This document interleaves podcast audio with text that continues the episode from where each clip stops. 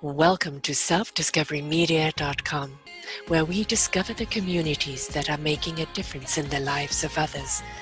Our self discovery is something we are all making on our life's journey. Here you will find the people that will be your guidance, that will be your inspiration, that will be there for you in support on your journey of life. Do enjoy. Our next show is.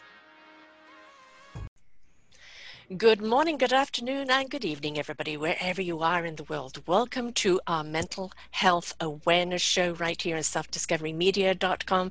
I'm your host, Sarah Troy, and my guest today is Kevin Kuchta. We're going to be talking about a wonderful program that he's put together. It's a a software program that is so brilliant. It's uh, the first response mental health technology organization dedicated to mental health and wellness solutions. And it provides um, proactive peer support that works alongside the EMS, the police, the fire, the corrections, the military, the hospitals, among many other organizations to benefit from the peer support model. Kevin's background is in project management, business and strategy analysis, and project management his goal is to assist organizations in applying measurable processes to support their members' mental health. He believes that when organizations utilize proactive strategies with their mental health resources, they will not only increase their overall well being of the members, but they will increase the organization's bottom line. Right now, we are seeing fires galore going across. Um, California, Portland, Seattle. We're seeing floods elsewhere. We're seeing chaos and havoc everywhere. And our poor first responders have been on the front lines now. They were already overstretched before COVID set in, and then COVID stepped in and uh, they got overstretched even more. And the statistics of of suicide, of breakdown, of people walking away from a profession they love because they can't do it anymore is is out of proportion. We can't blame them for doing that because who is there supporting the caregivers? Who is there supporting the people that are on the front lines that face what they face every single day? And sometimes it can be a little bit of a stigma for them to ask for help. After all, they're there to help everyone else, and they're not always very good at asking for help. So he's come, to, come up with this beautiful program that brings the peers together, and this is what we're going to be talking all about supporting our caregivers. Welcome to the show, Kevin. Thank you. Uh, I know you're traveling a great deal right now, very, very brave. And I also know that from our previous conversation that this wasn't something that you were kind of oh, I'm going to go and do this. This was something that kind of you saw a need for uh, mm. through the observations of, uh, of seeing how many suicides were out there and feeling that you had to do something about it. And, and of course, it's, it's developed its own whirlwind now, hasn't it? Let's talk a little bit about, you know, the, the frontline workers out there right now and the stress and the strain that they go over because we just don't even know a, a small amount of the magnitude of what they deal with, do we? Oh yeah, it's um, for me. It's it's definitely been. Uh, um, I, w- I would say I've been humbled to get to know a lot of the frontline workers out there and uh, the amount of dedication they have, despite uh, some of their struggles, whether it be personal or the struggles that happen on the job. And um, just seeing the strength in so many people and what they're doing. And uh, um, and like you said, there's many that are are needing that time off or needing to take a, a different career choice right now. But uh, but for the ones that are sticking out and the ones who have put their time in, it's they're pretty impressive people I've been meeting. Yeah, yeah. Um, you, you know, we watch the TV shows, uh, you know, ER and this and that, and all, you know, the, the chaos that goes on in the front there. And, you know, it's rather like an actor's world. You see all the action and it's take one, take two, but the amount of sitting around. Well, at the present moment, there's not an awful lot of sitting around and regrouping themselves, is it? It just seems to be one thing after the other. And especially, let's take the firefighters right now. These guys are working like 60 hours straight and yeah. they're breathing in all of that. And, and it's so frustrating for them because they're not managing to kind of stay on top top of it and the wind blows it this way and that way. And you know that the frustration there is eating at them because they want to put this fire out they want to save lives and save homes. And mm. very often they take that home with them don't they when they get to go home? Yeah and uh, yeah i guess actually i was i was um, i was just in new york about let's see, three weeks ago, and I got an insight because my first impression was because a lot of the stress on on the frontline workers, whether it be a paramedic or fire, or the or the police force, and um, and someone gave me some insight. They they said when there's stressful times like this, it actually pulls out that helper. Um, that because generally these are helpers that by nature mm-hmm. get into this field, and they usually have an adventurous side, and actually it motivates them. They actually, the majority. I'm talking the majority actually it, it gives them energy and they actually focus and they, they're able to put that 60 70 hours in and um, but it catches up to you yeah and, uh, and it also um, it it also um, i would say in, uh, enables or say a weakness when you're an engaged type personality and you're a helper that um, if there's any weaknesses in some of the other variables of your life whether it be your family um, yes. relationships with your family and um, relationships with your children, your family, your neighbors, um, maybe your community groups, um, you, you leave those behind. And so if you're engaged for a long period of time, and this is usually if it's like two or three weeks, but in this case, it's been almost a half a year. Yeah. And, and, and the end doesn't look like it's coming.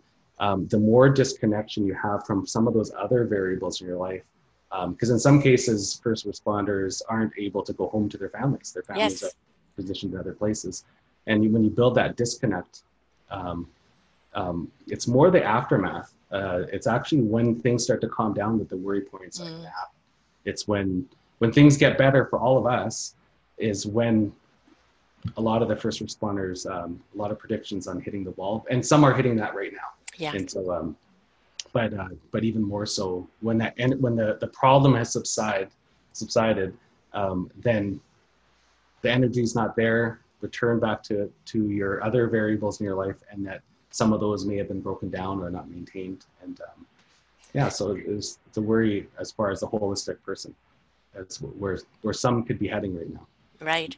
I mean, I've interviewed an awful lot of veterans and, you know, um, uh, some of them have admitted they were adrenaline junkies and they kept going back and signing up and signing up again because they knew where they stood. They were, yeah. you know, a split second and they had to make a decision and they had the camaraderie of, yeah. of their people, the peers, right?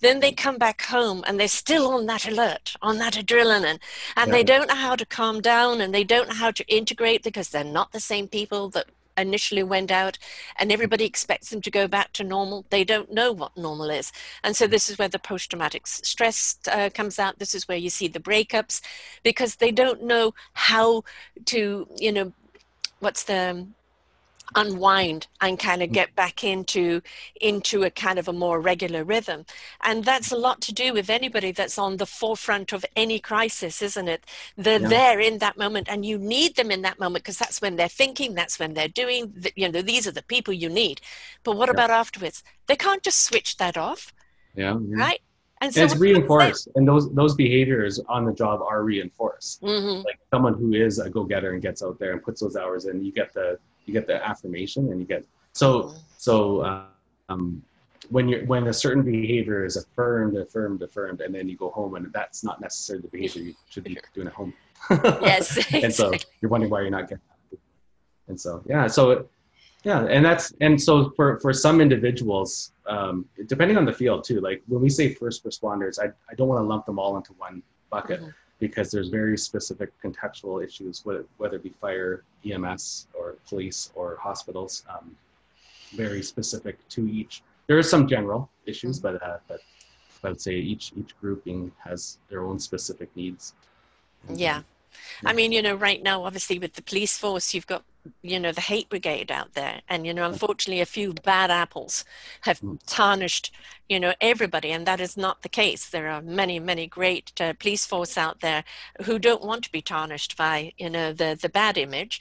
Um, and then now not only are they fighting and stepping up with, against the crime but they're also now having to fight the image that's been imposed upon them. And you know we, we forget the physical stress that's out there, but it's the emotional stress that really is the one that breaks everybody down. They're used to the physical, like a sports person is, but the emotional stress can just eat away at them, can't they? Until sometimes it just gets too much. Yeah, and, and like I said, there's often multiple variables. Like, mm. uh, if, like I know when I go climbing eh, with my kids, I always say like keep three points while you're climbing because if your hand slips, at least two of the other points, like your your, mm-hmm. two, your hands, can can catch you. And um, so trauma on the job and, and, crisis is is one of those points where you could it could create a weakness if, if your job has crisis and trauma events in there. Um, but even your relationship with your bosses or your your, your superiors, if if if say that you feel like they're not behind you, that always yeah. and, and, and that goes for any job. If, if if you have a stressful job, sometimes you can get through that if you know your your supervisors are behind you and yeah. they're affirmative. And then there's the community and your mm-hmm. family. Um, so you could have a stressful job, trauma, but if you have a community that supports you and, and or you have supervisors, but any of these points when you start to lose two or three of them, mm-hmm. uh, it's it's and it, yeah, so it's it's so some in some cases, like I said, specific. You you mentioned the police force. Um, some of them are losing two or three of those. Um, yes. Um, and some and sometimes it's right internal within the family, whether it be a um, a, a, friend of, of your daughters or yep. or even one of your daughters that sometimes uh, has their view has changed of who you are based mm-hmm. upon something that's happened across the country. Right. Yeah. And and I think it's hard for a family to understand you know you're you're coming home with that burden you know a paramedic a paramedic has seen a horrific crash Hmm. You know, mangled bodies. You know, in the hospital, they're seeing people, you know, you know, gasping for breath with the COVID, and the police see uh, horrific things of what people are doing to one another. And if they don't talk about it, if they don't, def, you know, um, there's a word that's back there and it's not coming to the foreground, but it'll come up eventually. But they need to talk about it in order to release it. Mm. If not, they bottle it up and bottle it up, and at some point it will explode. And this is why you know you see suicides, you see divorce, but you also see domestic violence mm. that goes on. And it's not wasn't in their nature because they're the caregivers or the forefront people, but it's just that they don't know how to handle it. And mm. in a lot of cases they're too scared to go and talk to someone, aren't they? Because yeah. they don't want it to be put on their record that they mm. had a moment of weakness or needed support, and they feel that then will be held against them. So yeah. they don't talk at all. Yeah. And for the average person, like I often will use an analogy that's not police, paramedic, fire. I'll use something like a minister. You can imagine mm-hmm. a minister having to tell their congregation that they're struggling. Yes. Uh, so your job security is on the line. And mm-hmm. so with, with that. And so um, with a police officer and uh, whether you're a paramedic and depending on the, you're, you're looking for your next promotion, um, you don't want to show a sign of weakness. And, yes. Uh, and, and who do I trust within my right. organization? Because often, yeah, often uh, not everyone's on, you don't know who's on your side. And uh, yes. In the case of a police officer, I had a really good quote from uh, the St. Paul, uh, Minneapolis um, peer support lead there. Brian Casey is an amazing guy. Um, but uh, with a police officer, they walk up to every incident um, skeptical. Mm. You can't come flat footed because something could happen. Yeah. So you have to come a bit skeptical, and that gets reinforced quite often because you are glad you did come a bit skeptical up to a car or something like that because mm. sometimes it's not someone's best intentions aren't on the other side. And so you're glad that you were skeptical. And so that gets reinforced over and over and over again. But now that behavior mm-hmm home or around, you're like, I don't know if I trust this Sarah Troy. Why is she talking to me right now? And yes, like, yeah. You become yeah. a skeptical person, and um, and it's not wasn't your original mm-hmm. core of who you were, but um, some of these jobs start to just by nature gnaw away at them. Yeah. yeah, it starts to form. It reinforces certain thought patterns. Mm-hmm. And, um, so, um, yeah. I mean, you know, we see um, Alcoholics Anonymous you know how they have that peer group we have you know the group meetings and things like this and and um, there is no judgment there you hmm. know everybody's reached a rock bottom that's why they're there they're there for the support to, to, to pick themselves back up. But you don't get that same support um, you know with others. A where is the time? B where who are the people doing it? There's nowhere for them to go. Hmm. so you saw a need that they need peers that understand what they're going through. Uh, mm. everybody at different levels, they've come out of it, they've been there once, they're in it now, they understand what you're going through. Because when people could come together and talk with other people who understand what they're going through, very often that's all they need, isn't it? Just to be mm. able to talk about it and release it. because you can't always make sense of something, but at least to know there's somebody there listening. Totally, and and I think you nailed it when you said um, someone who understands you. Mm-hmm. So talking is one thing, releasing it, but but if you're able to talk to someone who understands where you come from, and in the case of a lot of these roles, um, um, I know a lot of uh, paramedics that that have to spend their first three or four sessions um, explaining to the clinician what their role is mm-hmm. and what mm-hmm. they have to go through. And, so, and in some cases, some of the clinicians feel traumatized just by learning about this so fast right. what they have to go through. And um, so for them to have access to people who understand their role yeah. and they, they can start from in the first five minutes just start talking about what they're going through without having to explain the mm-hmm. peripheral mm-hmm. and um, and i think we all desire that when we can meet when we when you meet someone who has a lot of similar struggles you have it's it's a breath of fresh air and you feel more open to share with them and, um, an awful lot of the veterans i've interviewed have realized that there wasn't the support group that they needed so they created it Hmm. And uh, and you know all a veteran has to do is say, "I was there." Mm-hmm. Uh, I hear you. They know exactly what's gone on. They know what that person's going through, and mm. they're there for each other because there is that camaraderie of support. Um, we need to see that support for everyone else out there. And mm. again, you know, uh, uh, nurses and doctors, sometimes the doctors just want to be amongst other doctors to talk about it because mm-hmm. they've got a different face to what they show you know, yeah. to their nurses and what they talk to the, especially when they lose patients. Hmm. You know, because if they've lost someone and, and they're frustrated that they've lost someone, you know, could I have done something different? It adds up and it adds up. And nurses, we know, are already overworked. Hmm. Right. And they're not only, you know, they're the caregivers there with doing everything else, but they're the emotional supporters as well of the patients. Yeah, and yeah. so who supports them? So your peer algorithm here is to put um, like career and like uh, trauma people together where they can really support one another. Explain more about it. Yeah. So um, uh, when we discovered, uh, like I have a software engineering firm that was a part of uh, a few years ago, and uh, uh, we had uh, a, a, group of paramedics that came into our office and, and, shared some of what we just talked about. So mm-hmm. that's when I was awakened to this world of, of the struggles they were having. And um, so they, oh, let's see. Um, actually, the first introduction I had was some of the struggles, but then but then I, we were looking at, uh, we were asked to look at kind of, um, actually, I'll jump back to my background was what I used to do was measure an organization, whether it be mining, utilities, mm-hmm. and look at their processes, how to optimize them, how to map an algorithm to it, or what can we do to automate that and streamline their processes. And so when we looked at the paramedic organization, we said, well, what, what components do you guys have? Because it's not like they're not doing anything. What are they right. doing and what works? And we, we spent a lot of time talking about lateral support or peer support, just you and I just now.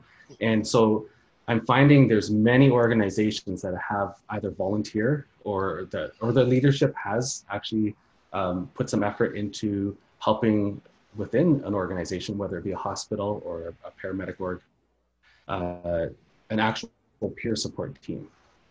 And so uh, in the in the case of the paramedics that had come into our office, um, their organization has 300 staff. They had had two two suicides amongst their staff um, within a year, mm-hmm. and um, and but they had a peer support team, an amazing group of people, um, 25, and we got to meet them, and gung ho, and they they understood what you and I were just talking about, how, how people need need them, and um, they were actually voted upon with their members too. So they weren't just appointed; they were right. Voted and so a great group and i'm finding many groups around the united states and canada that have have that type of group within their organization but their main pain point the gap they had was um, what they were doing was they were putting the phone numbers up on a bulletin board and some in some in their case in some cases they have it in an app where they actually have phone numbers listed and some are on a website and nobody calls right and um, nobody reaches out and so we kind of looked at like the whys. Mm. Why why are and, and and so I actually even looked at myself and looked at even my own friends like why why have I never reached out? Like have mm-hmm. I ever mm-hmm. reached out to a counselor? Yeah. And when do I wait before I actually reach out? And and even more so, how when do I wait to reach out to a one eight hundred number, someone I don't even know? And if you ask your average friend, many people haven't done it and they know they could have at some points, but and why don't we as humans do that? And and so I could have got lost in the whys, but we kind of came up with a structure that kind of bypasses it. And we said, what if someone called you on a regular basis? Mm-hmm. And um, what if what if I were to get a phone call from one of these 25, if I was one of those employees every 90 days and checking in? And I know that I'm I'm one of those guys that I, I won't call a number, but Sarah, if you called me and said, yeah. "Hey, Kevin, I'm going to call you next week and just check in on how you're doing," I'd actually be happy. Let's go yes. for a coffee. And, yes. And if someone takes that initiative in my life, especially even on a good day, but if you're struggling, whether it be with anxiety, depression, or something that's hidden, um, you don't want to expose yourself and say, "Hey, right. I, want help." Um, it's it, but if someone says, "Hey, let's go out and talk," you're actually quite relieved when you have something hidden or something that you know you're struggling with. And, and it doesn't so, feel so institutional either, does it? Like you're talking to the psych person, which like, totally. this is going in my report. No, no, totally. deny, deny. When you're yeah. talking to another fellow person that's totally. gone through what you're going through, you know, that talk just uh, goes back and forth and, and it becomes such a relief because that person understands what yeah. it is you're going through. Yeah, and so having that right person is mm. one thing but then having the process of which I connect with that person right, is another right. thing where the roadblock can happen. And so having that person reach out to me yep. on a regular basis. And actually, we, we kind of built our, um, we kind of have three principles we came up with. And uh, I'll, I'll contextualize it with my, my family. I'm a single parent with three kids. And for the last 10 years, um, and in hindsight, looking back, even through what we're doing right now, there's there's three R's that we kind of hold up as our principles. And in an organization, so if you think of my family of four as an organization, as leadership in that organization, um, there's three R's. We have rhythm, responsive, and referral. Mm. And so rhythm would be um, we're going to have dinner every day together as a family. Maybe we should sit at the table um, and do something regular, rep- repetitive, and create that rhythm in the household. And in my case, that wasn't the case. We didn't have dinner every day. And what we did was we hiked once a week. Mm. And so it doesn't have to be every day, but something that they can look forward to. They know yes, they can count on. And you build that relation. You build in that almost that foundation of relationship. And so responsive. Um, uh, I'm a talker, so if it's after an event, I'm always one of those guys last one to be there and my kids being soccer players are always pulling at me saying they missed the practice. And um, so i used to get upset at them like don't interrupt me i'm talking with sarah right now. And uh, uh, and so i came up with this little mechanism with my kids that said so you don't seem rude as bugging me or don't get me upset with telling you to wait. Um, come up to me and hold my hand. Mm-hmm and just kind of put your arm around me, hold my hand. And my kids would always kind of lean up, and my, all my friends thought, "Oh, they're such nice kids." but really, they were just nicely holding my hand because they were like, "Dad." Time and, to go, Dad. yeah, but they were nicely holding my hand, and that's when I would say, "Oh, Sarah, wait one second, let me talk to my my kids." So my kids had a mechanism where I would be responsive. So at any moment, they knew they could get my attention, and so they knew the the, the process to do that in a way that didn't kind of make them look bad and like interrupting and they didn't look like you know yeah. like a, nagging like a, kids. a nagging kid. Yeah. And it was great for me and it was great for them. It was a good process we came up right. With. and so the third is referral. Um, so one of my children is a is a daughter and so i don't have all the answers for my daughter and even my other two. And so some parents and i struggle with this feel like they have to solve every single issue. Exactly. Mm-hmm. and but there's sometimes Sarah should talk to my daughter, or mm-hmm. sometimes there's a counselor. Sometimes, so in some cases, it's better to refer. Mm-hmm. And so, in an organization, and there may be more uh, principles, but these three principles we targeted. Um, so, with those peer supports, and I can go on and on about it, but you can cut me off, Sarah. No, no, I want you to go. This is what the show is all about. So we need the peer we, support. we took those 25 peer supports. Let's use that first group. Um, we took the first those 25 peer supports off the wall and um, so we built an app on the front and a system in the back. And um, so those peer supports, um, Sarah, if you were working for them and if I were working for them, we would get invited into a, a personal app to the organization. And you see those 25 peer supports and you unclick anybody you don't feel comfortable with. Mm-hmm. So the first step is to build your trusted group, and that might be different for you than me. And so each individual has their group that is trained, because that's a trained group that they trust. And just because they're trained doesn't mean you trust them. You might Right. think, oh, I know that guy. I don't. I know Kevin. If I call him, he'll just talk over me. So I'm not. yes. So um, yeah, so they curate down those people, and then like I said, those three ways of connection, those three R's. Um, the first way is the organization can choose every 90 days, every 120, um, every every month. Some groups that one of those trusted people are going to get a notification. Actually, so my group of, of say 20 will get a notification that Kevin is scheduled for a check-in.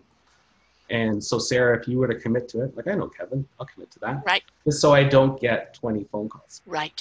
And so, and so that just makes sure no one falls through the cracks on that side. Now, if you didn't take it, someone else will. So you're not stressed out about it. You know, it's a scheduled one. You're, you're busy doing a podcast. Someone else can take that one. And um, yeah, so that's the first one. And then the second one is uh, the responsive.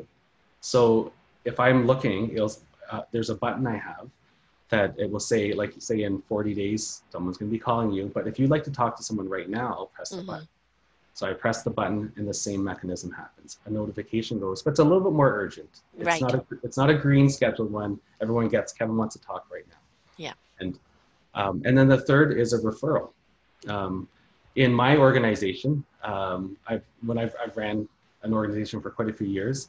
If I saw that someone was struggling being an employer, I, I felt responsible. Like I got to do something. Yes. And so I want to take them out for lunch or want to take them out for coffee and have that conversation. But if you're an employer, and I found this out actually through this project, if you're an employer, you're actually tempting the person to create a narrative that's a lie. And- Right. Right. right.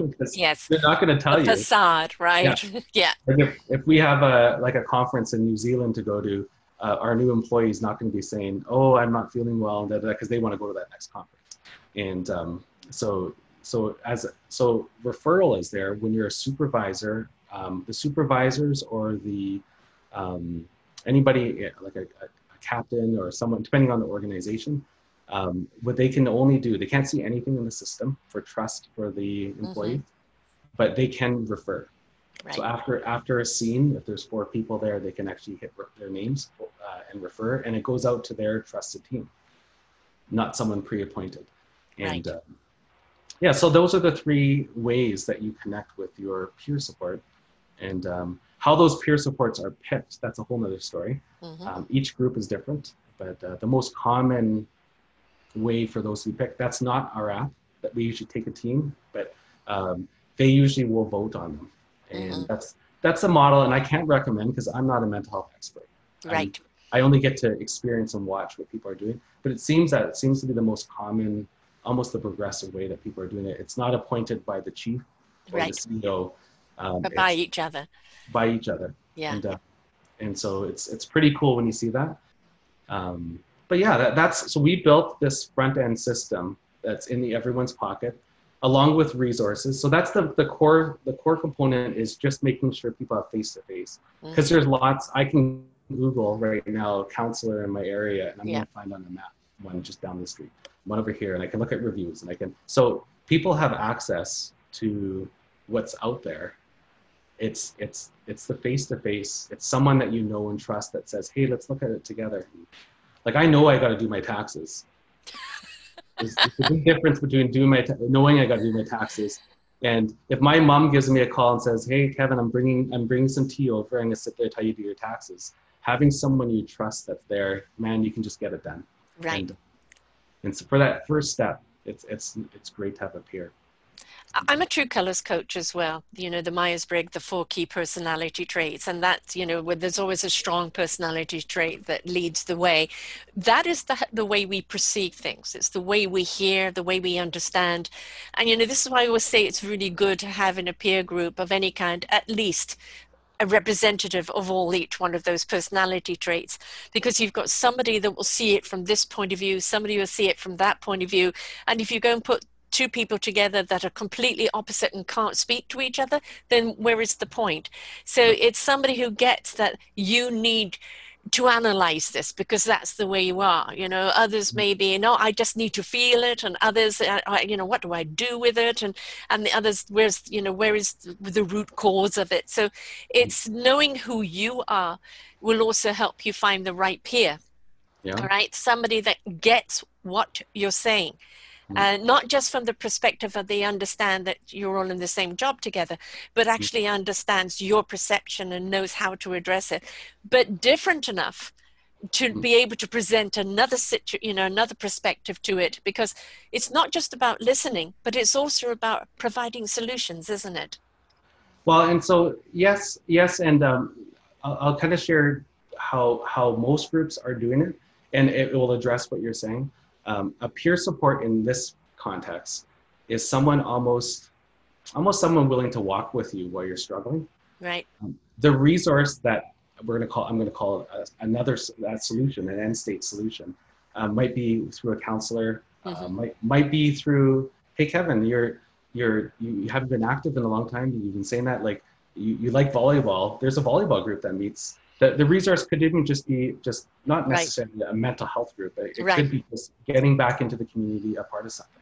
It, it could be getting back into a religious faith group. Mhm. It could be, depending on what it is, it's very different towards individual. So that peer support training, because there is training involved um, in that organization, in this context, is not necessarily I'm going to be your friend. It's Right. going to be I'm going to walk with you till you get to where you need to go. Right. the And sounding course- board and the support We're not against people becoming friends, but the, but Right. the but the but the goal of that is you are not a counselor. You are Mm. not you are not. Um, but you are someone. Actually, I have a good story I usually tell at some organizations. Um, at least I think it's a good story. Um, that meant something to me. I was speaking in Ottawa at a university, and um, came in. It was going to be at eight o'clock at night. Came in at around seven, thinking I'm early enough, and I parked. in Ottawa is very much. If you're from the states, it's. Are you from Canada? i'm canada and bc Oh, Yeah. well then you know. But for anyone who's listening who's from the United States, uh, it's like Washington. It's very hard to get parking when you're Right. downtown. yeah And so I had in to park. vancouver so I had to park quite a ways away. It was in winter, and I got out of the car and it's nighttime, and I'm running with my phone, and I was following the blue dot to where I had to go, and I was feeling pretty good. I was going to make it on time, and all of a sudden my phone dies. I had zero. I guess I hadn't had it plugged in right on my car, Mhm. and my phone's everything. Like that's where I'm going. I don't even know where I am now. i got to I'm- google my where i am I'm stuck in the middle of Ottawa campus somewhere by the dorms, and there was groups of kids, like 19, 20 year olds, and I'm walking up. Here's this 40 year old guy running up to these young people saying, "Hey, does anyone have a charger?" And I couldn't even get charger out, and they're like, "Get out of here!" Like whatever. Like they were just kind of like, "Who's this creepy guy at nighttime coming up to us?" and I never felt so weirdly. It was just alone and just kind of like my phone's dead for one, and uh, that's a big shocker for for anyone, and uh, that's addicted to their phone. And but in the middle of a place where nobody was willing to help me, and I was Right. just running around and like and nobody understood what I was going through, and you know I got a speech coming up down here and da da da, all these things going on, and all of a sudden this guy, I remember he had red hair, carrot top, just popped his head out and he goes, "Hey, you look lost," and and he said, "I'll go get my jacket." And he said something that really meant something to me. He said, "I- "I'll be lost with you." And he said, "I'm new. I'm new here too." And so he, he, I just moved in, and so he walked around the campus with me for an hour, and I was late. Like I was Right. so late that it was almost over the thing I was going to. And uh, but and actually, it wasn't so bad. It was stressful, but wasn't so bad. Yeah. It would, and we went to the wrong places and laughed about it and walked around. He wasn't an expert. He was probably the least. He was he was probably as lost as I was. but someone who was actually back to lateral. He was actually at that moment my peer who was Yeah. lost and lost, and, and was, I'm willing to walk with you. And so someone in the peer supports in these roles within the organization, they're not the counselor, they're not the resource, they're not Right. the right place to get to. they're not the They're person you refer to yeah Yeah, there's someone that you're actually going to be with that person because often you go to a counselor, they're not the right one, right they're the right match. tell me Yeah. about your mother yes Yeah. And, but, but for some people, that might be good. Right so, me so hit or miss. i've always And- ended up counseling the counselor actually so- but but who knows? Everyone's so unique, and Yeah. that's why there's so many types of resources out there. Yeah. And because because people are unique, and so Not one size fits all, right? totally, and um, so whether it be dieting, or whether it be finding support, um, having that peer support walk with you, and so what we've done is we've systematized that so that no one falls through the cracks, and so we want to take that redhead guy because there's usually a redhead, one of those guys in every organization, and they're tired. Like I'll go into a, a, a hospital or a police force or a paramedic organization, and there's always that guy, and he's doing everything. Yeah. And Yeah. he's tired. He's Yeah. he's spending his eight hours on the job and his next eight hours running around trying to help people he knows are struggling with an organization and doing an amazing job at it. But it's distributing it and to, and, and training others to do the same. And Right. Uh, because there's a lot of a lot of people who want to want, but they just need a system. And how, how, how do you just train me how to do this? How, Right. Train me how to be like that guy with who popped Right. his head out. And, and we don't want it all to be a burden on one person's sho- shoulders because next thing you know, he's the person that needs support. Right. So, Oh, you know, it's the when we distribute it and it's uh, it is um, many people getting lost for someone, just being that sounding board. Sometimes it's just even a hug, right? you know, to know that you count, that you're being heard, and oh, you know, like, thank you for letting me say that. You Yeah. know, just because it needed to be said, but you didn't know who to say it to, and your mirror wasn't responding back, you know, and sometimes you just need to get it off your chest. Yeah. And then it's spent, it's done. I, it's okay, I feel better now. I've got it out there. And, you know, having someone and say, "I- I've got you, mate. I've got you.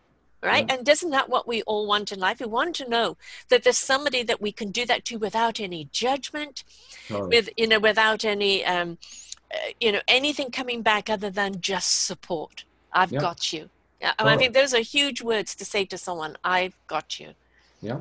And to find that within the organization that you spend most of your life in. Mhm. Like you spend more time at your job than most other places. And, Yeah. and and for most people that that's where their community is. And so there's almost a responsibility um, in, in that organization to actually oh, responsibility sounds heavy handed. Yeah. Um, but I I would say opportunity. There's an opportunity for that that organization to, to take that and actually um, build that community group. Um, uh, yeah, so it's so what we're doing is again, there's critical instances where counselors can help Mhm. out and and uh, Or when you see a red flag, when you know that this is Yeah. this is deeper than what I can go with, this needs a referral, right? Because Yeah. you want to catch the person before the person goes and does something rash, Mm-hmm. right? and actually and usually when people are right now in an organization like i said if you or i won't reach out until things are really bad they're usually reaching out when they're already losing their job they're Mm, on leave they're on long-term disability or short-term disability or there's been a, a bad incident in their own life or Yeah. what, or whether it's a divorce or this or this there's there's many things that happen when they finally reach out but if we can catch people earlier on because once they hit that counselor the most common thing i get from counselors is if we can catch them earlier if I mhm. only could talk to them two years ago Yeah, we could have prevented that divorce. We could have prevented that that incident where abuse or what, whatever they were doing, it was all triggered by this one thing, and now they have all this collateral damage to come through. Uh, so there's there's there's more work to be done than the original thing. yeah. And There, so- was there was yeah. one thing that one of the veterans uh, said that it was um, um, both of these uh, veterans had been divorced beforehand, and then they had found each other. And you know, one of the things he had to learn was that I'm not a commander in my own home. I am out there. Hmm. You know, in the field, or you know, if you're if you're the fireman or the policeman, you're you're that commander, you're that person in charge. When you Hmm. come home, you have to take that hat off because the spouse has been the commander there. You don't go and step on her territory. You ask, how can you help? How can you be a part of it, right? And it was it was taking off that hat and then realizing that you're on, you know, the the front lines over there facing that. But while you're gone, the 60 hours or the 60 days or whatever the time is, who's on the home front managing everything else there in their own battlefield? And so it's kind of respect for each other's role. And then how can you actually come together where you can merge together in support of one another? And if people are being supported by peers, it Mm. gives them a better ability to go home and support their spouses, oh totally. right? Because it's a learned behavior. Somebody's there to listen to me. Hmm, I wonder if I listen to my wife. if we would have better communication. Totally. So, you know, it's a trickle down effect of Totally. positivity. Yeah. And it's and, and like like you're talking about stress at work, bringing it home Mhm. or structure it. Yeah. But there's there's tons of other variables like whether it be substance abuse or yes. um, or even just certain community. Like uh, actually, I, I I've gone into groups and and I've heard, and this is not my phrase. I've heard from another hospital that um, one one person was like, okay, it's going to take some time to set up a peer support, and um, and they're trying to understand. Oh, I they're kind of arguing with why do we need to train people and da da da da. And then uh, one of the individuals who's who just loves what, what what's what's going on said, if you don't provide peer support, like a trained peer support, there already is peer support, but it's not always the healthiest peer support. Right.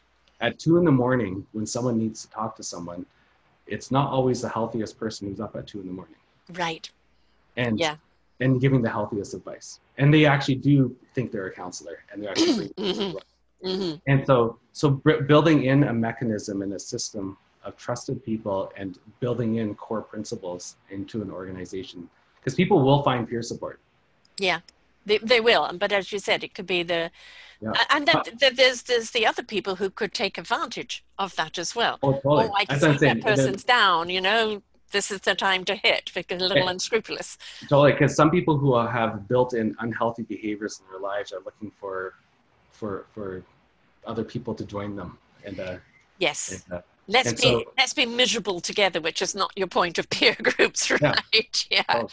yeah, and actually, and so th- there's a kind of another, uh, like I, I always like to use my kids because they mean a lot to me. But my daughter ripped her knee in soccer. She was like an amazing soccer player, and um, so that was when I kind of got introduced to this whole field of physiotherapy. hmm and they're they're taking her from a negative five knee, trying to get her back up to where she used to be, and uh, in some cases she might only get to a na- like a almost zero, but zero being where what she normally was, right. and so I've always thought of physiotherapy as that, Mhm. just fi- finding someone with PTSD and helping them get back to zero, or um, someone who's been traumatized, or someone who has a broken marriage and trying to get them Yeah. back up to normal. Um, but while I was at the physiotherapy with her, I see all these other athletes and they don't look hurt and they're just like doing their thing. And I was like, what are you guys doing? And and that's where I was introduced to performance physiotherapy, hmm where people want to who want to get from zero to ten.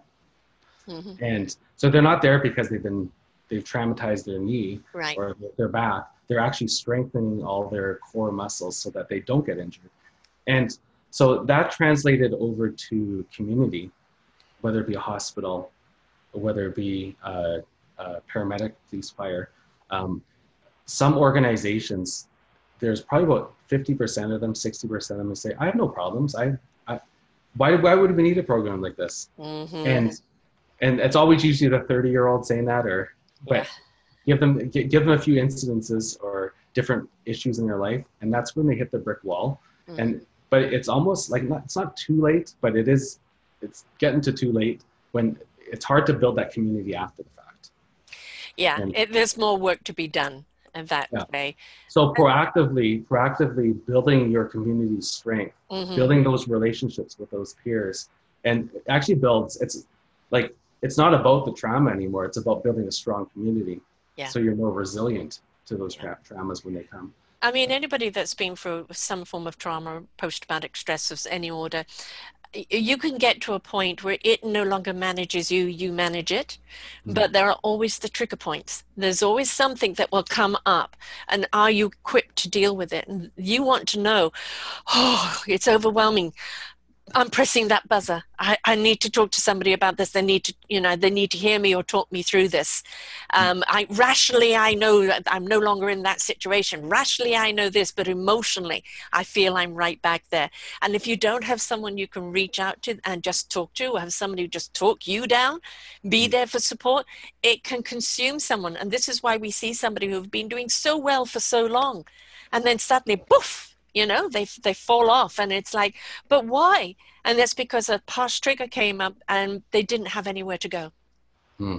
yeah yeah so i'm i'm i'm pretty excited about building this mechanism Mm. within an organization and uh, we have several uh, i would say paramedic some fire we have some police um, we now are moving into the hospitals and and when I say that, moving into like we're just getting invited into groups right. to set them up. And it's pretty exciting with uh, watching it being used. And and I'll be frank, I've, I've, built software systems before, and you build it in, in a lab, and you go, I wonder if this is going to work. Yeah, and it's cool when you see it does, right? and, and, and, it's it's terrible when after you're like, wow, that's amazing, and yeah. like, why are you surprised you built it? But but actually, but when you build in the human dynamic into a system, sometimes sometimes it's good in the lab, but it doesn't work well when it goes out. Right. But it's really exciting to see um, uh, the the real measurements that that come out of this, where how many check-ins are happening a month. Mm-hmm. Um, our system is de-identified, and we don't see these stats. It's mm-hmm. actually mm-hmm. each organization, and so once in a while they will share with us some success because they they can use those stats to raise funding. Um, yeah. That there's been 60 connections this week, and um, so many uh, reach outs and they, they're able to even look at times of how long does it take when someone asks for support? How long is it average taking their peer supports to answer that call? Right. And so um, so they're able to encourage their peer supports and say great job guys and but but to watch how it actually builds up that peer support team. And some feedback we get from those peer supports remember those original 25 where um, before your job you got trained you're ready to help people and no one's calling you. Mm. you know eight months later you're just like, why did I even do this? And no yeah. one even cares. Where now those groups that have volunteered for those positions enjoy actually mm-hmm. that making that phone call and checking in on people. So it gives them an actual uh, role to do with the very thing they were trained to do. Right. And, and yeah. We, we're seeing, I mean, this is quite honestly something that we need to see, not just, you know, with our forefront first responders, who have been our heroes during this COVID time. Mm. It has been, you know, the bus driver, the truck drivers, the uh, the grocery workers. You know, all the people that everybody's taken for granted. You know, without them, we would have been hungry. We wouldn't have got anywhere. And, you know, we mm. realize, you know, for an awful lot of them, they're risking their health out there, but they have to work to provide their family and to make sure that everybody else has food. And so the stress isn't always on the, the on the people that are out there in the forefront. So everything in life is an algorithm. Everything. Everything is a rhythm. Mm. and the if we tap into that rhythm and we feel at home with it we're now in flow right? We're in sync. And when you're in sync with something you feel supported Mm. And and it gathers more algorithms and more flow around you because it just kind of ripples out. So this is this is a, something that I think should be in schools. Yeah. Teacher support, most certainly, right? Because our teachers, well, everybody's bowing down to them right now after doing homeschooling, right? Um, yeah. But we should also see it, obviously, with counselors, and, and we should see it um, you know with the prison force there's yeah. so many areas that we should see this with because you know it's it's something that could be adaptable and adoptable by any industry and really the stitch in time mm. if you get there and you support someone and make them feel supported and heard and there is that peer group being there for each other you're not going to have so much time of people you know crashing and burning uh, committing suicide, being sick, because we also know that stress brings on dis-ease, and now you've got all the heart cancer and everything else problems along with it. So if you're there to support people right in the in the beginning and and all the way through, you're going to see much more productivity going on in in whatever industry that you're in. So uh, this really needs to branch out anywhere, anywhere there's an organization that people need to be supported. Yeah, yeah. Actually, and it's funny you're saying that. Like, even though in on our website or um, in most most discussions I have out there, we talk about first responders, and especially the name of our organization, First mm-hmm. Response Mental Health. And um, but it's surprising how many groups have recognized yep. that and have reached out. And we have we have um, teachers groups. Um, mm-hmm. We have a school board who just got set up with their with their with their team. And so I don't talk about it a lot, but we have a treatment facility that mm-hmm. asks their adult treatment uh, that if they, they could use it with amongst the uh, their alumni and yeah. their existing their existing people, and almost like an AA type setting, but deformalizing an actual system and creating a process for them. And so at this point, we're working with whoever wants wants to work with because it's white labeled. And yeah. in, in, our world, that means you just scrub the title and you just throw on your thing. Right, exactly. Yeah. And so groups that want to, to have a system in place, um, because really the big jobs on their hands now is creating that peer team, and we can support them. We have lots of third-party groups that amazing, um, some nonprofit counselors, some there's so many groups depending on the organ type of organization yeah. that we come in contact with that we can help them get set up with a, a, team to help them set up a peer team within the organization and then our system just maps to that and uh, helps them. I mean it goes even beyond kind of just the support and people having a talk. I, I had on recently um, a school counselor a, a mm. school psychologist and she's saying we're in new territory ourselves we're navigating day by day what's going on and now we're having to kind of try and be a step ahead to know how to you know um, navigate the children through it and the teachers through it. And so i could see this being you know the school council organization being peer group for each other because they're all going through something and they can all speak with one another and listen and, and probably find a great deal of solutions within it themselves and feel supported because they can only get support you know, from admin if they go in and present something, and very often they feel a single voice. You know, yeah. and if it is like, well, these are the statistics, you know, that from others, you know, it, there's just another ripple effect that can come out of this right now. I mean, quite honestly, we all need a peer group, don't we? No matter what exactly. we're in. And I, I, actually, so funny when we come into an organization. So we're say it's I'm going to use a, what I, can, I, I use a paramedic organization mm-hmm. that when we're setting them up, the chaplain who does he's not even a part of that group who just come out to see what we're doing jaw drops and can we can we use this with our chaplain yes yeah then yeah. the the clinician on hand who's their in-house clinician's like oh I would we, love this too. we have an association because we set up so it's yeah. a, so every and even now and that brings me to like a segue to an initiative that I'm doing right now that's pretty exciting. I'm I'm actually giving my software to a nonprofit mm. and um, for the use of um, because uh, there's so much I'm doing right now, and I just I need someone else to do this part. But every group I go to, whether it be paramedic, fire, police, and now even because we're going into some like Fortune 500 type companies, mm-hmm, like, mm-hmm. an accounting firm that that wants to use it with their accountants. Yeah. But when I'm talking to a CEO or a VP, or in the case of say paramedics, it would be like a deputy chief, chief.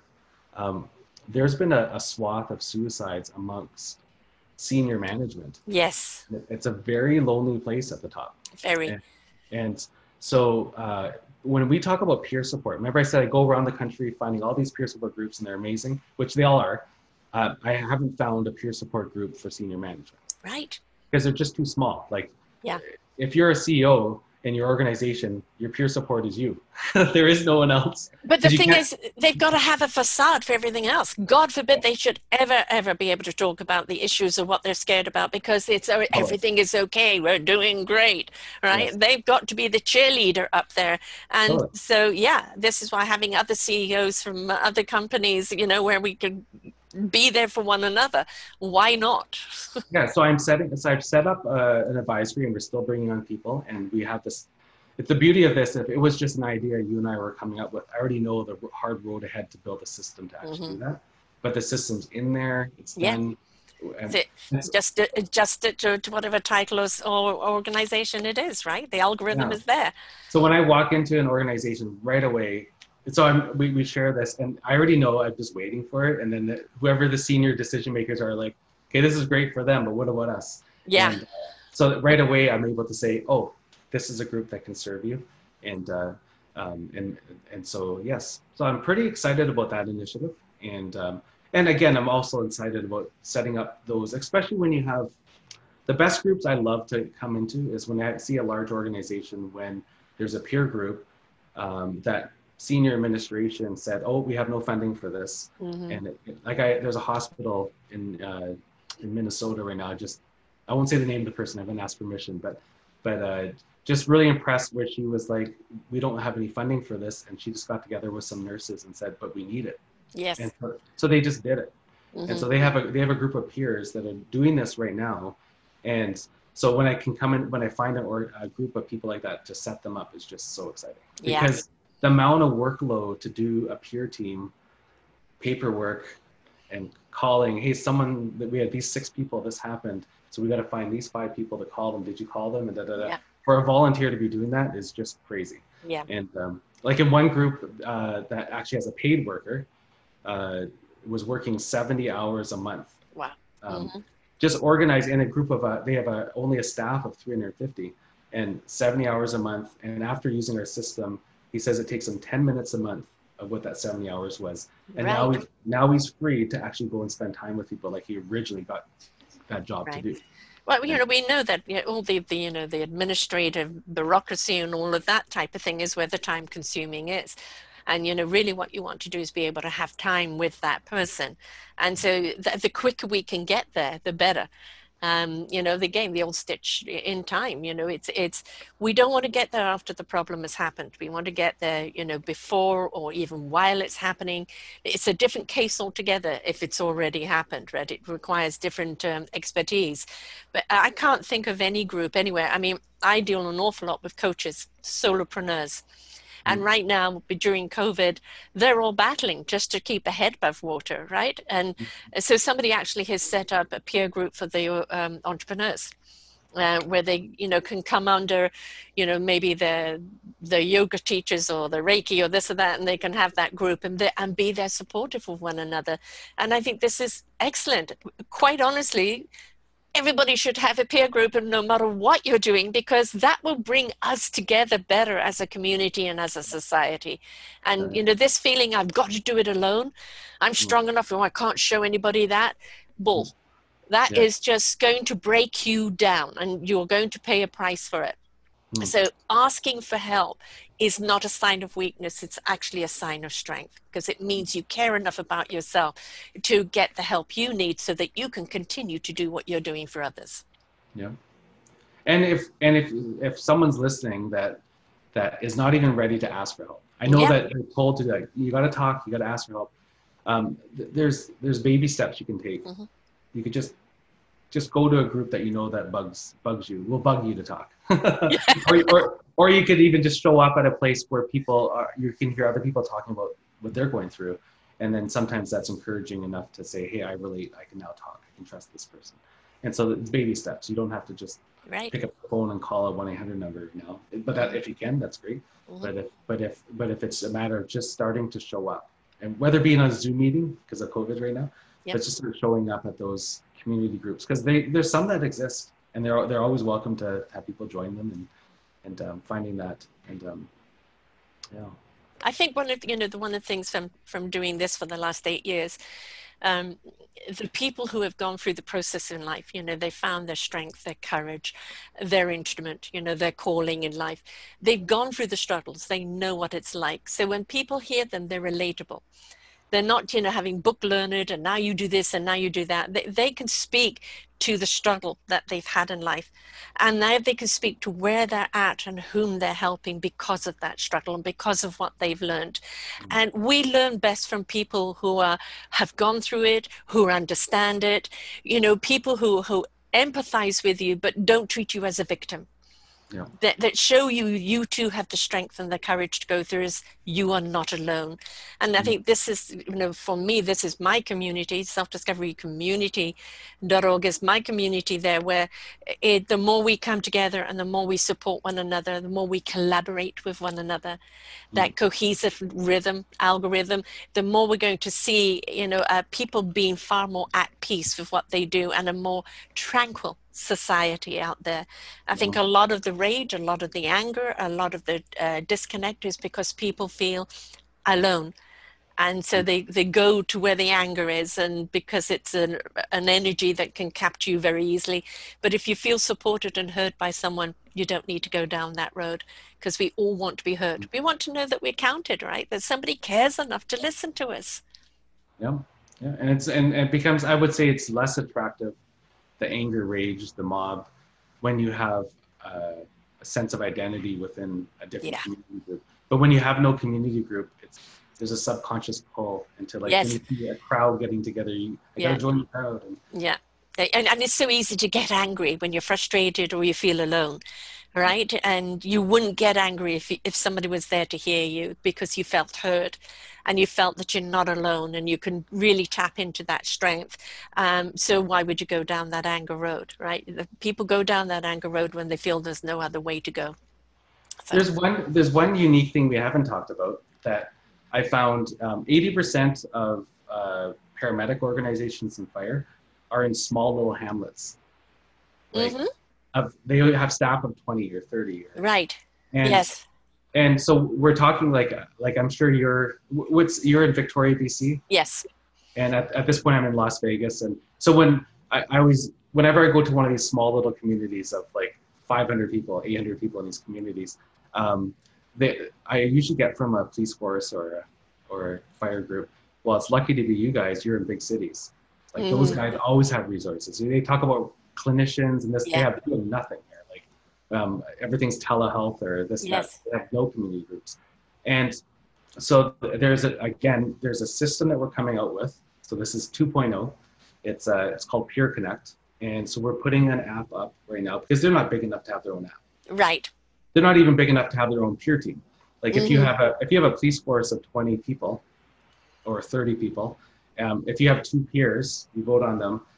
He's right across the office. Uh, Yes. yeah, exactly. And there's, there's a very good chance he's the one you have a beef with. And so, yeah, exactly. Yeah. so um, so what we're doing with those groups, and it's amazing. There's a there's a police force called Duluth Police in Minnesota, and um, they, they're the ones who are going to take a, a big initiative with this. And we have a couple groups in Canada. I haven't talked to them about whether they want to share their names now, Mm, uh, but Duluth is fine with it. And they uh, so shout out to them. Um, they they have a whole bunch on the north shore of Lake Superior. These small little hamlets with small groups of, of police and fire and um, paramedics and all all around them. They have all it's up northern United States. All these little hamlets and um, the suicide rate amongst police officers I think is four to one right now wow. the national average. But the the groups under 50 is actually three times more than an average police force. Mhm. So those are the highest risk groups and very alone. When you're in a group where maybe you are struggling with your supervisor and a few of your staff members, it's a very small department. Some of them are in a trailer. right. Yes. Exactly. And yeah. They're wearing when- all of the hats. Yeah. when you move there and you're you're posted there for 10 years, hmm and and your your benefits are there and you're in a small community you have no community so what we're doing is we're we're setting up a, a, i'll give you a case study story to help your mind. Um, so duluth who has, is being set up with our app they have their own app. This other one is for these small groups so that they can sign up a group of 20 so the chief of uh, duluth could walk over to say grand marais and say hey you have a group of 20 police officers. If you train two of them as peer supports we'll add them to a shared Right. so- a so community peer group. and immediately your group is going to see our 30 hmm so even though they have a staff base of 20 they're going to see 32 peer supports Right. and they can now curate down and they can go to the next group hey if you if you guys train three out of your 30 we'll share our 30 with you Right.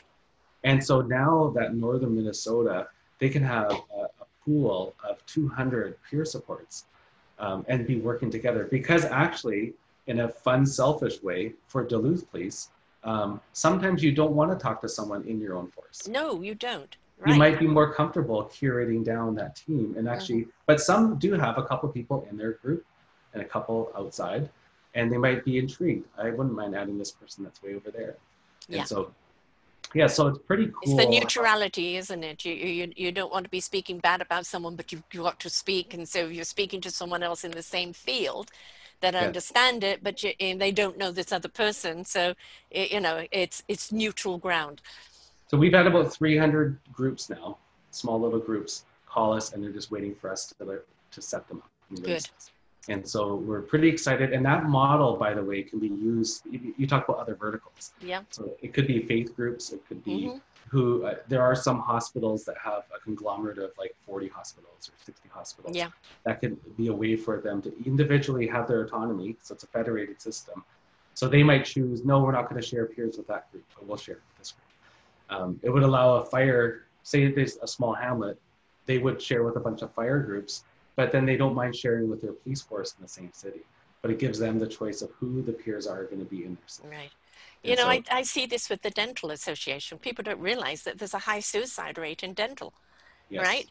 And Yeah. you know that they have their own practice. Maybe there's two or three dentists in there. They can't talk to each other. That type of community peer group from other things where they understand what they're talking about would work there. You know, the same with um, various other coaches or counselors or, um, gosh, I mean, this. It, there is just every time you look around, there is something else that you can see that this Yeah, once app will work and I apologize. I apologize, Sarah, because once you understand the system, you're just like everywhere you go, it's like whoa, whoa. Yeah, I- exactly. yeah, it's a pop up coming out. That group, that group, that group, that group, and uh, Yeah. you know, And you know like- this this is the village, though. I mean, you know, I'm saying we're only as strong as everybody as is the strength in the village, and Mm. because if if if there's a weakness in the village, it, it affects everybody, right? And so the village needs to be there to support each other. But sometimes it's hard to do that. So why can't some people from the village next door kind of be that sounding board or you know be that support that you need?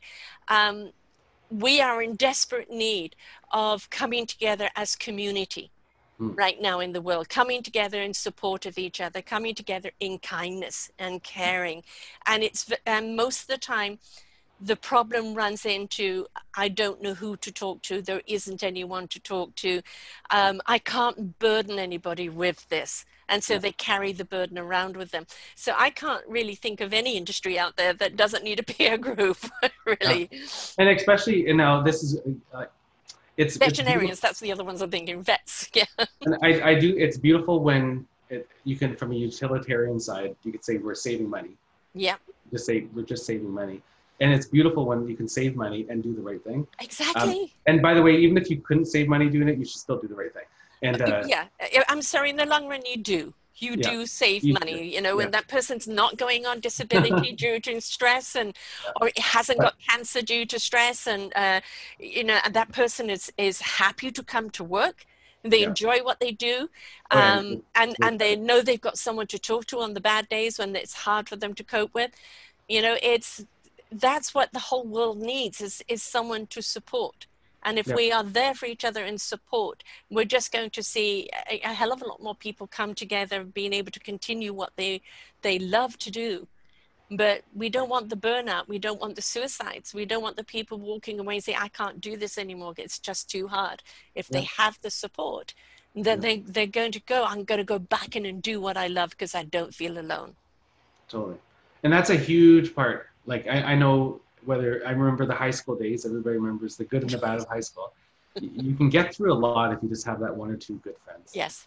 And if you don't um, even the little things bother you. And uh, but th- there's so much resilience built in when you have a, one or two at least one or two that will stick by your side. Well And- you know here's another group. Do you know the the suicide hotline? Right? Yeah. yes you've got people who call it when they're right there but what about the peer group for the kids that are teenagers that are going through all the expectations and the peer pressure the wrong peer pressure you know Yeah. what about them having uh, uh, you know something there too Yeah. So if, if you have a listener, if a shout out to. So I'm kind of holding off the under 18 market, um, the target group, um, until I actually collaborate with the right researchers. Yeah. And we have a few researchers that I've just been getting into contact with, but I'm, I'm looking for the right research group that actually uh, wants to measure that and make sure it's done safely. yeah And uh, and uh, it, of course, it's a safe system and it's a simple Yeah. process. But it's always good when we get into the young people that um, that we actually have the right. Re- remember, I'm we're software. We're not. Yeah. We're so so. I know, but we- it's it's connecting. It's it's Yeah. the connection. We're looking at that connection, and you know, having done a great deal of shows on foster children, where seventy percent of foster children end up in jail. And Oh, if if there is not a need for that peer group when they're being shoved from one place to the other, and they feel like garbage and thrown out, and nobody's going to listen to them, uh, you know, boy, do they need a peer group, right? And not the peer group on the street trying to get them to do something else. So. yeah, and so that's a that's a good um like I guess a good um takeaway. Like if you have a group out there that is running a foster system that would like to do this, I do have some universities, or you may have one that wants to collaborate together, and I would love to collaborate to to take it and let's let's see how we can what we can do with a group, measure it, and actually share that within the foster care. That that's actually my background. I, I did that for ten years. I ran a. I, I didn't tell you this before, but when I was young, I was I was I think the youngest ever in our city. When I was 19, between 19 and 29, I ran an emergency group home uh, with foster kids. I've had more than 100 live with me. So. so you know exactly what it's like. I'm going to introduce you to Rob Scheer of mm. Comfort Cases. Uh, you two need to talk um, oh, because he he was a foster child. Okay. Um, he then fostered children and adopted them. His his case story is absolutely amazing. I've interviewed him many many times, but their organization just with the comfort cases, instead of the kids having trash bags, they actually have bags to move their stuff around in. It has mm. now gone even deeper and broader and wider on what it's doing. So I think he will love what you're doing. So I'm going to introduce you two together, um, because for me it's uh, empower the kids empower the parents to actually be parents, we're going to see a better society in the future. And yeah. people need to know there's somebody there that's got their back when they need to talk to someone. Yeah, yeah. And I and I and I, I like that you use the empower the parents to become better parents. Yeah. And um, I, I know that with a parent, it's using the parent. If a parent has issues with substance abuse, yes, no matter how much you train them on how to make a meal or, or treat their mm. child, you have to deal you have to help the parent with yes they can't help the child until you've helped the parent exactly yeah. and supporting supporting the supporter mm-hmm. it's not the phrase that's often used in the minnesota circles but if if you're going to help because there's a lot of people who have mental illness on the streets yes. who are struggling who have to integrate have to paramedics or police officers have to um, have intersect with them on a regular basis and if we can actually help those paramedics who have, are four times more likely to commit suicide. Yeah. Um, and come, uh, along with this, that stat, it comes substance abuses and mm. all those issues that come with that. Um, that if we can support that group, we're actually supporting because there's lots of training out there. I, am really fascinated with uh, with some of these first responders groups. There's huge pots of money, and I'm very happy to train them on how to treat people who they deal with on the street. Yes, and, and we need more of that. Training. Oh, and we need it, and we need more of it, and and that's and I love that. But yeah. the budget's like this for that, and yes. the budget is like, and and I, it's in many cases there is no budget. For well, I mean, this has been the outcry, hasn't it, about the defunding of the police? It's not it; it's refunding. It, yeah. You know, it's taking the money and putting it in with you. You take a counsellor with you. You take somebody with you to these calls. Uh, let the person talk the person down, talk the reason, and be there as the backup. It's not going in the guns a blazing, which is what it's become. And but so, the, you know, the balance needs to be there. But supporting that um, that person themselves, whether it be the counselor, by the way. Yeah. Uh, counselor, same thing, high risk, and uh, yes. uh, for, for a lot of these things. So uh, helping the counselor, helping the parent, helping the officer, helping the paramedic yeah. um, with the issues that they're dealing with is only going to be better for the person that they're serving. Whether it be yes. a child if they're a foster parent, or whether it be like you want to support that person with their mental health, and because they're only it, because then the other training makes sense. It just it just it actually connects with that person. Yeah like a little Lego some, thing. Everything slots into each other progressively. Yeah. You, you, can train someone all you want, but if yeah. they're struggling right now, yeah. they're just clicking through that uh, that whether that, that slide yeah. deck, yeah. watching the video. yeah. but if you can help them with their mental health, those things they actually get interested in those things you're training them about. Yeah. And it's understanding where that mental health is coming from um, because we're seeing so much depression today and people oh snap out of it. Yeah if it was that easy we would. You know i suffer from depression as well. Mine is to do with a disease that i have and it's part and parcel of that. Um, when i get those down feelings of despair there is no rationality there is no intellectual on it. It is a feeling of hopelessness. And mm. that is when they need to have somebody there to understand, you know, the, what they're going through and not persecute them for it, and not punish them, you know, and everything else. And also not making them a victim because they don't want to be a victim. They just mm. want to feel good again. And sometimes it's just having somebody there that cares. So there's so many issues out there in the world right now, and there's so many things that can be done. And, you know, kudos to you for seeing a need. You know, mm. this is always what I say is the best creativity is when mm. somebody sees a need and steps up creatively and then just let it go. And as you see, you could see where this whole peer algorithm can fit into how many places, a domino effect of spreading out. Because quite honestly, we are hungry, hungry, each and every one of us, for a connection mm. that can just simply hear us. Yeah. Yeah. Well, thank you. That's and and I, I would say I would combine the, the like I said the people I meet that are already doing this that Yeah. saw the problem, the ones that are that are actually doing that peer support, the humans that are doing it. Yes. And, uh, and let's give them better support. Let's give them support. so- they need to be supportive. So back to what I was saying that it's great to support the paid groups, the groups Yes. that are paid and have a budget, and I just love to support them. But it, my most exciting thing is to have that streamlined system given to those volunteer groups that I didn't I signed up to help people, not do paperwork all day. And they're they're volunteering their time to do this. And Yes. so um, to whether they're in a hospital, if so, if you have a group that's in a hospital that's listening to this, that's a, a, a, a peer supporter, and they've set up a system, or they want to set up a peer team, um, yeah, don't hesitate to reach out, and I can I'll support you all the way in what you want to do. So, uh, Website, how do they get hold of you? um, so it's it's first response MH as in mental health. So first response MH.com, and we have a contact form there. Um, uh, depending on how many listeners, will I give you my email? Yes. That's up to you. That's up to you. no, actually, I, I can I can filter some of the things out, but but Kevin at firstresponsemh.com, and uh, that would be my personal one, and uh, with the organization. And so that probably the best way to reach out. And and if you go onto the website, you can actually see a, a box you can fill out, so you can fill out some information, so you can be more specific about it, and that will go to the team. If you send me an email, you might be waiting two or three days. Right, exactly. Because he's But- traveling around everywhere, getting, getting people paired up together. You also had a link to in Canada, a shout out you had. I'm sorry. You, you had a link uh, there somewhere in Canada that you wanted to give a shout out to. Was there a link there? Oh, okay. Oh, no. Conversation back. I should have got you right there and on the link.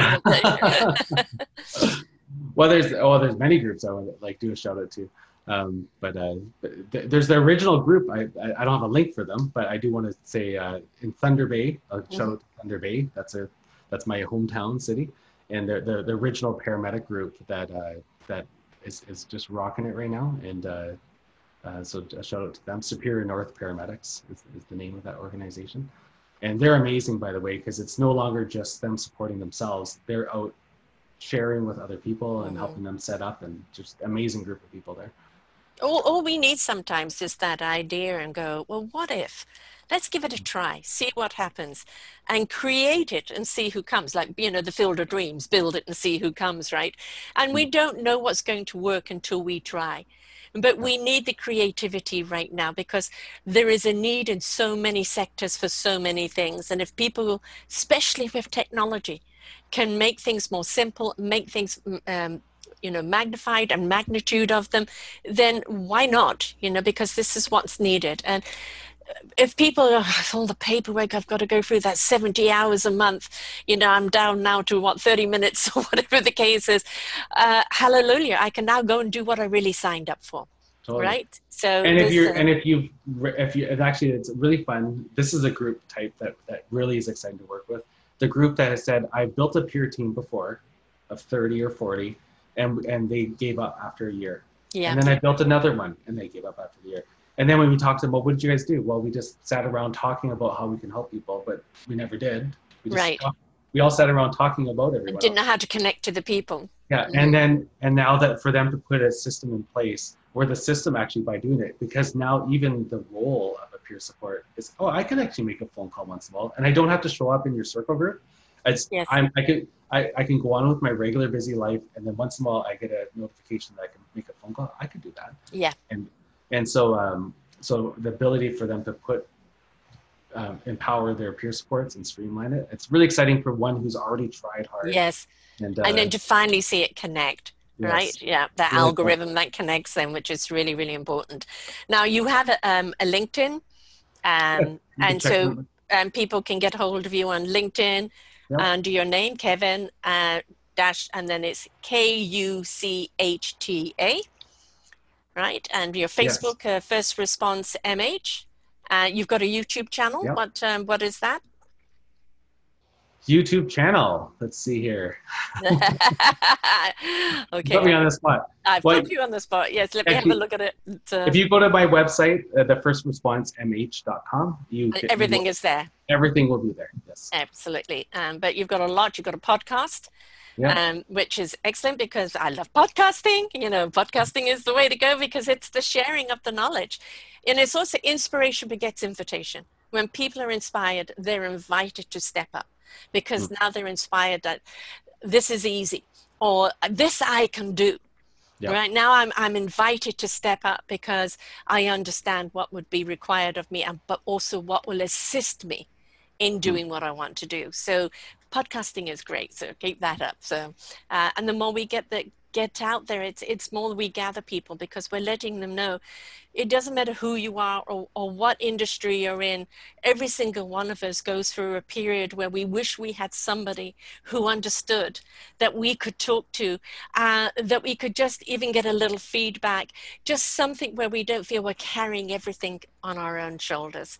And is there anybody out there that doesn't have that feeling that they feel they need to have somebody to talk to? And Yeah. if it can prevent losing lives, prevent people becoming addicted or even pretend, uh, prevent people from becoming violent, which does happen. Um, let us be there and support one another and prevent before we end up with a problem that we can't do anything about.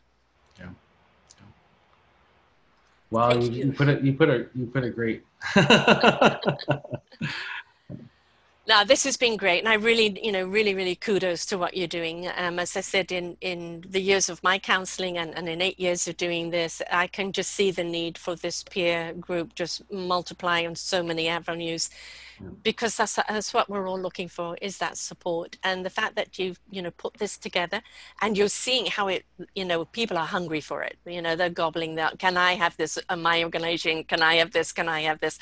And the fact that it it is easy for people to do because you've set it up in a way that it makes the system easy. And Yeah. if the system is easy, then people are going to be more inclined to step up to actually do what they really want to do and not be caught up with all the system stuff. Yeah. Well, thank you. No, thank you very much. And again, like it says, your, um, on, going back to the site again uh, to make sure that people who are listening to this, it is firstresponsemd.com and you'll find everything up there. GBMH.com. Uh, MH, sorry, MH. Uh, that's my not wearing glasses. Braille, feel the way. I'm getting new glasses, no non-glare ones. Be able to see then. Um, but thank you so much, and and thank you for coming on and sharing with us. And and as I said, this is just wonderful. I'm going to introduce you to a couple of people, and uh, uh, this is just a system that is great. And you know, this is what I love about technology. When technology is used right, look how it can help the human connection Yes. right? And and this is where technology is absolutely perfect. Not mass destruction but connection. And Yes. humans need to connect more. And uh, having this algorithm that helps people connect more. Hallelujah. Thank you. Thank you. So folks until next time please uh, take a look at this site take a look at everything. You may have an organization that needs this. It's a brilliant idea. It's a simple system and it means that you're there for your community for your organization in support. As i said don't wait for the problem to arise. Be there for each other in support so the problem doesn't arise. So until next time folks bye for now. We hope you enjoyed the show. We look forward to bringing you more shows please go to selfdiscoverymedia.com slash shows and you will see the incredible lineup of genres and shows that we have for you. We are here to make a difference in your life. Thank you for listening.